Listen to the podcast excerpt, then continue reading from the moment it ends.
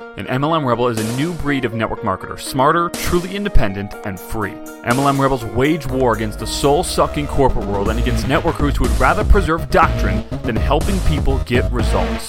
MLM Rebels recognize when the world changes and changes with it. MLM Rebels don't believe in duplicating things that no longer work and would rather work without a safety net than within the confines of one. MLM Rebels are only involved in opportunities that give everyone an equal playing field instead of a top heavy one. We don't care about the sacred cows of MLM. We don't care about the industry. We do not care about the way it's always been done. We care about people following their gut. We care about people being able to quit their jobs now. We care about people being with their family instead of their boss every day. We care about people being with their family instead of their team all day. We care about people living free. We believe a truly free networker has multiple streams of income. We believe a truly free networker's creativity isn't shackled by their company's contract. We believe a truly free network marketer actually knows how to market and that they run their business like a real business. MLM Rebels prioritize faith, family, business, sacrifice sacred cows, build their own empires, never rebel against each other, and change the world. MLM Rebels know they are not confined by doctrine, not stifled by the past, and know they are one business away. My name is Zach Spear, and welcome to MLM Rebels. Hey, what's going on, guys? Hope you're having an awesome day. Zach here. And, well, I guess you probably knew that. Um, I am pumped to spend a little bit of time with you. I hope you heard that last episode, um, the 80 20 for network marketing episode. Um, that actually took a lot of work to get that to you. So, funny enough, um, uh, my podcast manager, we were just having some drama back and forth on like getting that one actually like ripped out of the uh, the meeting platform that we were using and stuff, and getting that to you. So. Um, I think that's a sign that it definitely should be out there. So uh, if you haven't listened to that, I think that's as I mentioned, um, that is probably the number one uh, training that we've got feedback on. Like there, we've I don't think we've ever done uh, a training that has had more positive feedback than that. Um, as far as to our team. So I think you're going to get massive value out of that. So definitely go listen to that one. Uh, it's called 80 20 for network marketing. I think it's literally the previous episode, like the one right before this one. Um, at least it should be. But I wanted to talk with you right now about um, something that I think a lot of us as um, marketers can really get hung up on, myself included. I can even fall back into this sometimes. Um, but it's it's just not it's not not tying yourself mentally or actually to a specific platform. So here's what I mean by that. So when we first started on online uh, in in the online space and online marketing, you know, we were building network marketing old school at the time when we were first starting to research all of this and like kind of learn about it and stuff. And I made a decision really early on. This is actually before we were even married, me and Ashley, and we made a decision early on on what to focus on. So basically we had two choices like do we focus on how to grow organic traffic like basically do focus on the branding route and learn SEO and learn kind of this organic side or do we focus on the paid acquisition side meaning paid advertising and we knew that eventually we'd do both. Like right now, we actually have an initiative going out there to um, we're spending a fair amount. We're, excuse me, we're about to be spending a fair amount of money on the SEO branding side of things. But we knew in the beginning we had to focus on one. We couldn't split our focus. And so we, we focused um, on the, the paid side, the ad side. And the, the reasoning for that was we knew that there would always be a platform that would take our money. Like even if Facebook shut us down or YouTube shut us down or Google shut us down or whatever, we knew that there would always be someone that would take our money if we knew how to advertise. So if we could learn how to advertise profitably, then we could take that skill and take it to any network and and exchange dollars they would we would pay them and they would show our ads and we would basically be able to buy traffic so we could buy unlimited eyeballs um, with literally nothing other than money and if we knew how to liquidate that ad spend we could dominate um, really anyone so that's kind of the early thought process, and that's what we focused on. And so that's what we're really good at. We're really good at paid advertising. Um, and we are our, our like our SEO organic game is not that strong. But right now, now that our business is more mature, we have the money. Now we are going. Now we're hiring SEO firms and stuff like that, website people, to really round out our brand and help us get a lot of organic traffic. So you can go either way. Okay, it's not like I'm not saying what we did was well, actually, I do think it's right, but you can go either way. You can start on one and go to the other later.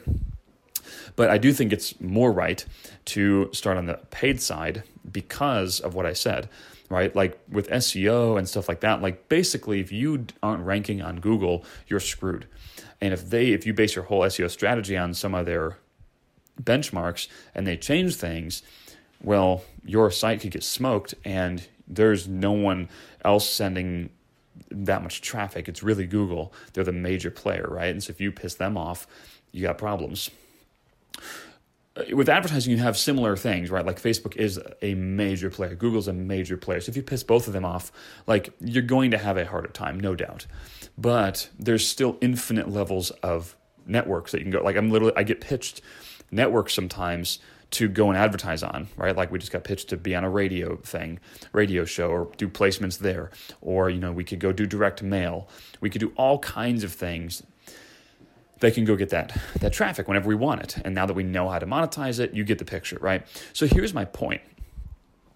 The point is, lots of people get really hung up on let's just talk call it Facebook ads because that's still what we primarily teach in our courses on as Facebook ads. Now, re- even right now, as I'm talking, um, you know, Facebook ads deliver our very uh, best results as far as advertising goes. Um, has it gotten a little more difficult over the years? Um, in some ways, yes. In some ways, no. Um, but it's you definitely can get shut down. You can get put in Facebook jail unquestionably. Now, if you do everything by the book and you do it right, um, it's way less like, way less of a chance. Um, but it still can happen, right? But a lot of people will get all hung up and they think if their account gets shut down or they get a bunch of stuff denied, that it's the end of the game, right? And they're sad and they're depressed and like, oh, my whole business is over. No, it's not, right?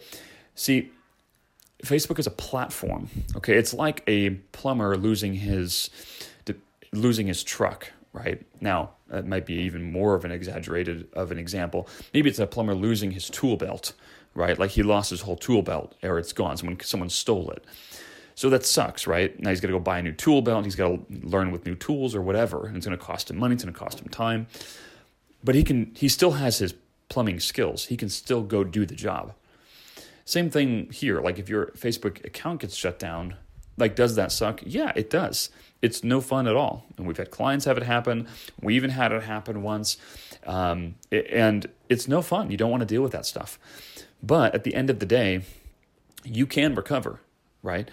Because you have the skills. You have the skills that you can then reapply to another platform. Maybe it's a new ad account within Facebook, maybe it's YouTube ads, whatever. So, case in point, we're on YouTube ads as well. And we got results almost from day one with YouTube ads. Now, is it a totally different platform to navigate? Yes. But the same psychological rules apply. And so once you understand advertising, you can take those skills to any platform regardless of who shuts you down, etc. So while so many people will rise and fall or live and die based on the efficacy of a platform. You want to transcend that with timeless skills.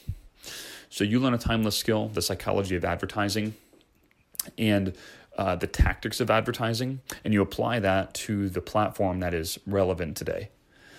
And that platform will change, you know, Facebook and YouTube and Google might not always be reigning supreme, or maybe you're forced to change due to shutdowns. Either way, it doesn't matter. You can keep on adapting and you can keep on moving through it. So, anyway, I just want to share that with you because um, I know people are dealing with this at varying levels. Um, you know, as our business gets bigger, um, you know, this is something that's very much on my mind, and I wanted to share it with you because, you know, now, um, you know, I, I don't, I, I'm sure if you've been following us for a little while, you know that we have a lead wheel. And what that lead wheel is, is essentially the ability for people on our team to buy into our funnel and we give them the leads that it generates. You know, they basically pay for the leads and we give them the leads that it generates. Um, and um, what that means is, uh, well, I won't get into all of that, but what that basically means is there's a lot of people that rely on on our marketing, right, on our funnel now, and or you know that particular funnel, and um, you know, a, a, a shutdown or something like that affects more than just me and Ashley, more than just our business, our internal business and the internal employees within it. It now affects all of them plus people on the team. And so this is something that's very much on my mind. And you know, I have to remind myself, like, listen, it's it's the timeless skills that matter. You just apply them to new platforms. And once you are established in one place, you start branching out to protect yourself. So, you know, um, not a horribly long time ago, we had a um, uh, incorrect Facebook shutdown. They basically uh, shut they shut down our account for totally wrong reasons, and they do that sometimes, by the way, and it sucks. But uh, we got it back within a few weeks. Well, within those few weeks, thankfully, we had YouTube ads going at a pretty good click. So that kept everything alive with the lead wheel. Then we got our Facebook ad account back and it was all good. Um, but just kind of, you know, gives you an idea of things that you should do once you get one rolling. Now, that's why the whole now that's why we're dumping money into the SEO stuff is so that we can constantly just keep protecting ourselves from goofy stuff that can happen. So anyway, hopefully that makes sense and uh, and that helps you a little bit. And uh, with that. Um, yeah, I can't plug that last episode enough, the 80 20 episode. So if you haven't listened to that, go listen to it. I promise it's worth it. And um, I'm sure at this point you've heard about the blueprint, but if you want to uh, do what we do for your own company, go read the blueprint. Um, uh, I think it's on MLMRebelsBlueprint.com. So, um, yeah. Anyway, guys, love you. Appreciate you. Have an amazing day, and talk to you soon.